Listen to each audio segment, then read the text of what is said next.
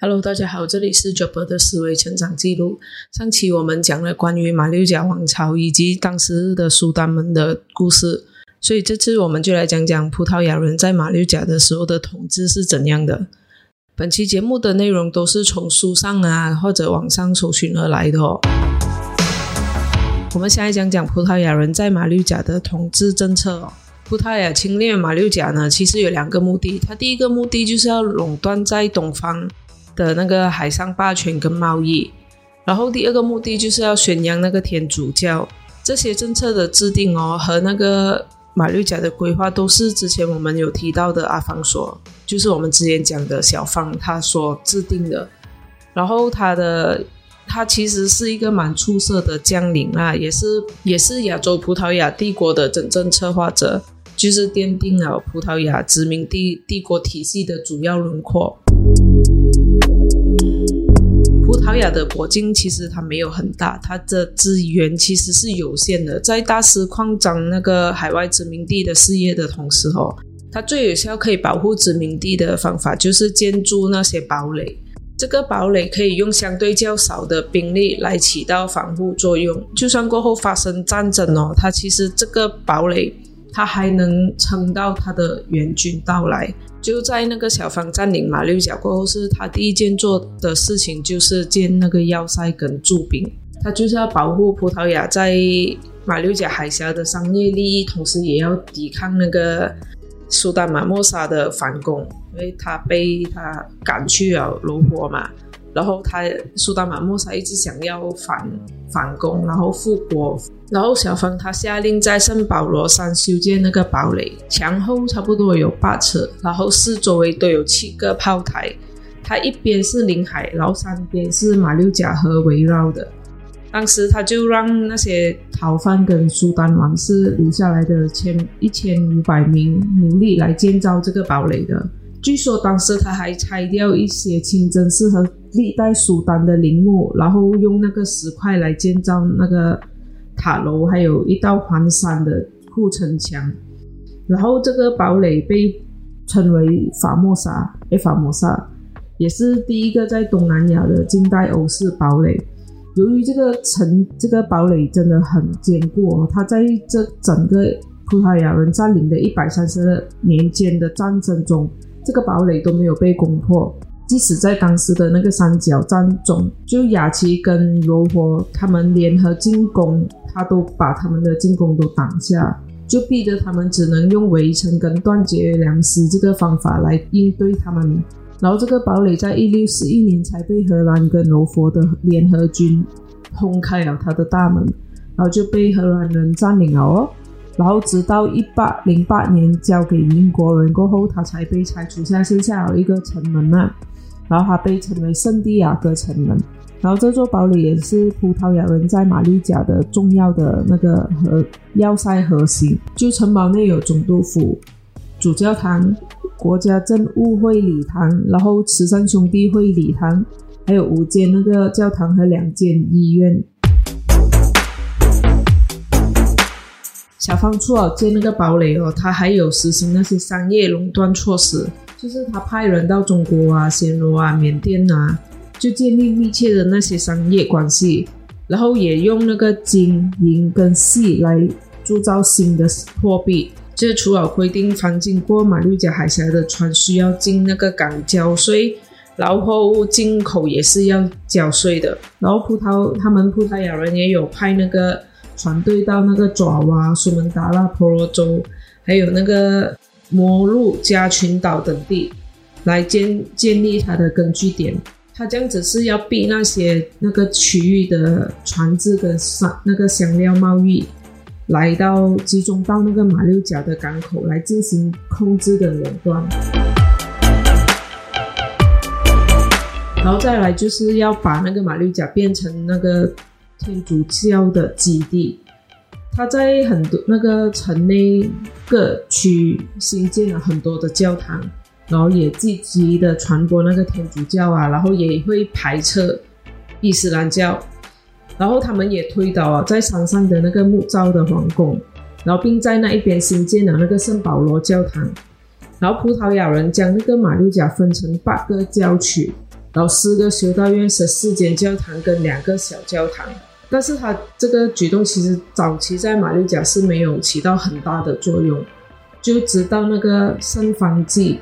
，San Francisco 的到来，他才有比较大的成效。圣方济是那个耶稣会的创始人之一，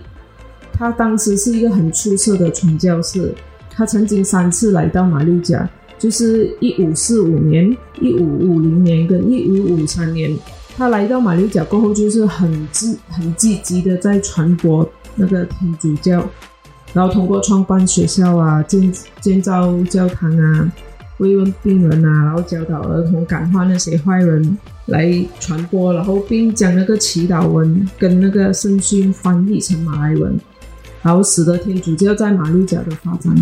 很深根蒂固，然后后来他也到那个摩鹿加群岛跟日本等地传教，然后到一五五二年的时候，他要进入中国传教，但是他没有获得批准，然后不久过后，他便客死在那个广州附近的圣川岛。他的遗体先是移葬在马六甲的，然后过后再移去果阿那边埋葬，所以现在在那个圣保罗教堂内的那个空穴哦。是他当年的遗体的绽放处而已。回到我们的主题啊，就是葡萄牙人为了有效的管理那个马六甲，它有一整套殖民征服机构，随着那个殖民的统治，然后逐渐的巩固起来。然后葡萄牙国王当然是那个最高海外最高的统治者。但是你懂咯，山高皇帝远嘛，所以他所以他住在国王的那个总督就变成是国王在海外的代理人。他那个在马六甲的最高行政官是是叫太守，就是 governor，然后是由葡萄牙国王直接任命的。但是他是受到那个国王的总督管辖，就是他的任期也会限制在三年而已。然后在那一百三十二年的统治期间。共有二十个太守在二十四个任期内任职，担任这个太守职务的大多数都是葡萄牙的贵族啊，或者是他很有势力的人。但是由于那个战事很频繁哦，他必须要派遣相当有威望跟指挥能力的人来升任。但是也这个也造成了国阿的那个总督无法掌控马六甲，因为他太有权势了，太有威望了。就是无形中就变成马六甲的太守会独揽大权，然后太守之下也有执行长啊、市长啊、司法首长、参事会跟那个民间的同善堂，就是专处理那些民政事务的。参事会有六名参事，然后执行长、司法首长、市长、同善堂堂长跟马六甲大主教等人组成的，然后是来管理马六甲的财政啊、城市。清洁啊，公共建筑等等。同善堂是慈善机构，主要是帮助老人跟那些贫困人士啊，照顾那些孤寡人员啊，或者是管理犯人。然后也有委任一些地方的行政职务，这些职务有宰相，都是由那个葡萄牙国王任命的，都是管理马六甲的那些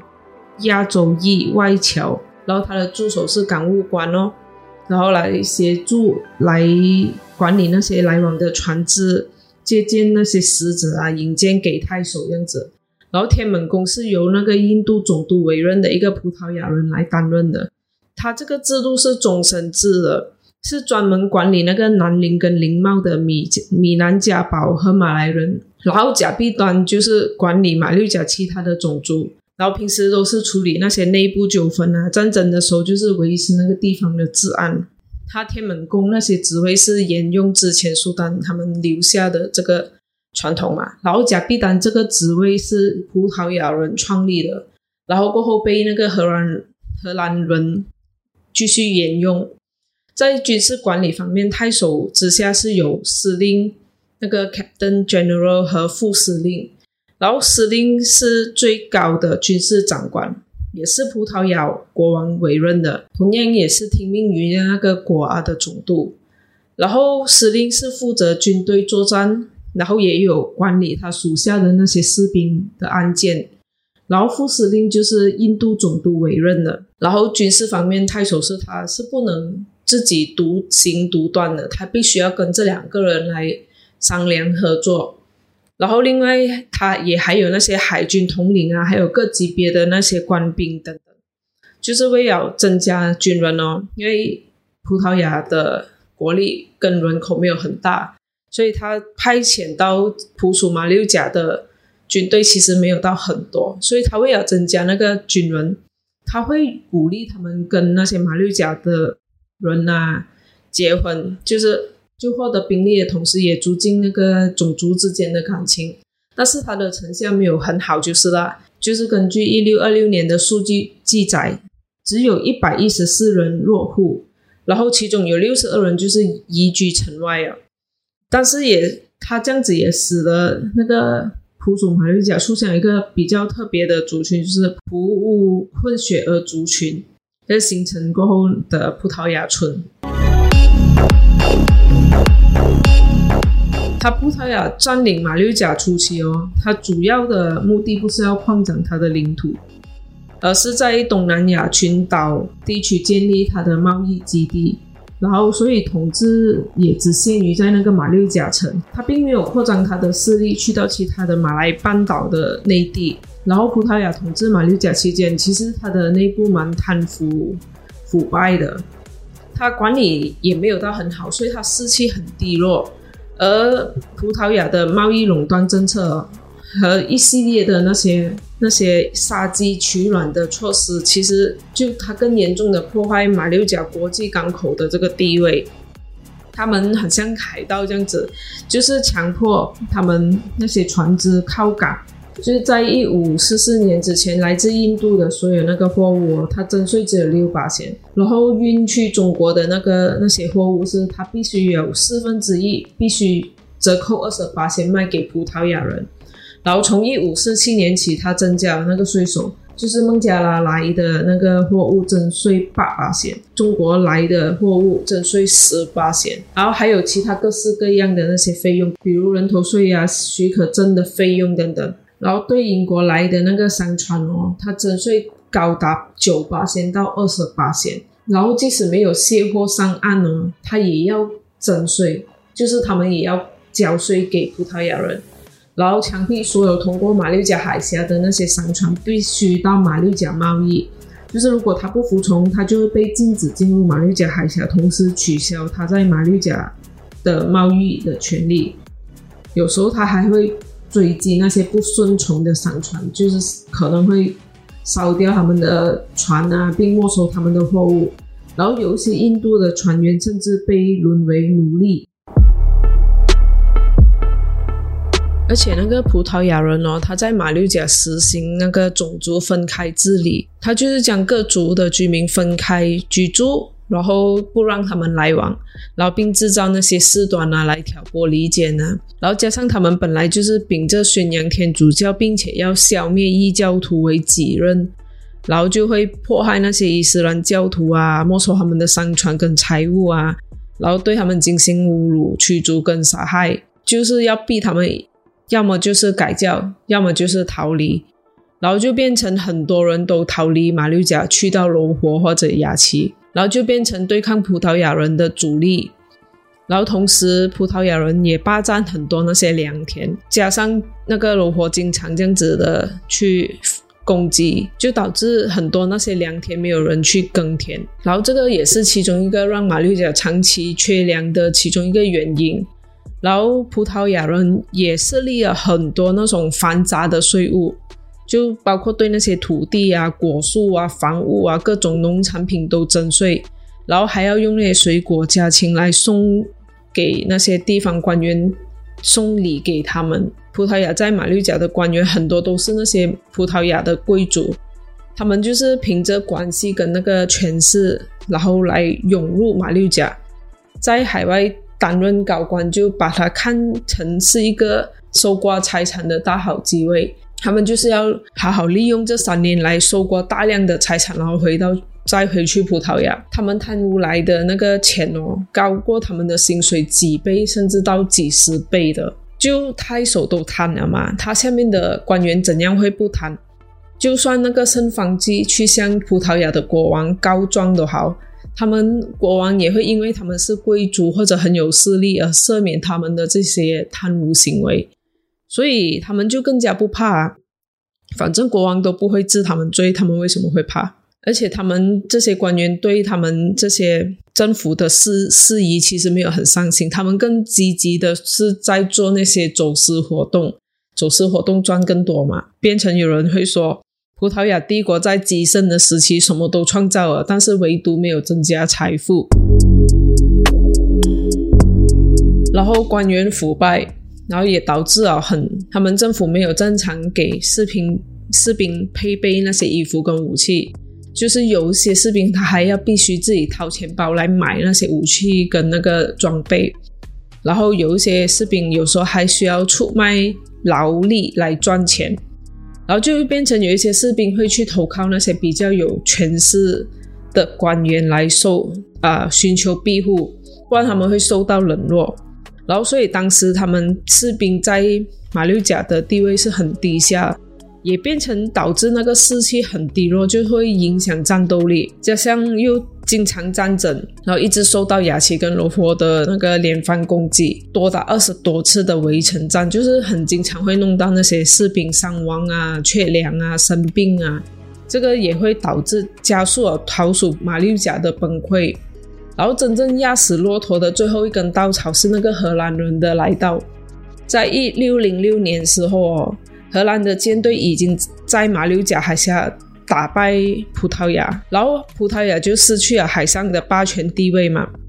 然后在一六三五年开始。荷兰人成功在马六甲海峡截断了那个葡萄牙的所有贸易，然后在一六三六年的时候，那些印度和那个香料的贸易都转去当时印尼的其他的自由港啊，然后中国的贸易则转去了日本跟马尼拉。这个时候的马六甲其实已经是奄奄一息了，它只是等待于荷兰人的最后一击而已。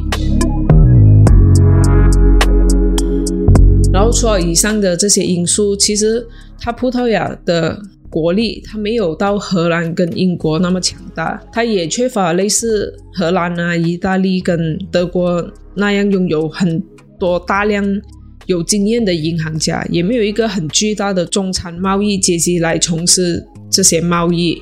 而且在那个人力资源方面，它的人口也仅有一百五十多万人。他很难去承担那么庞大的海外殖民地所需要的人员跟那个兵力，然后加上在十六世纪后期，葡萄牙还沦为西班牙的附属国，就导致很多葡萄牙人为了摆脱西班牙的统治，他们会更热衷于他们国内的那个政治问题，而不是海外的殖民事业。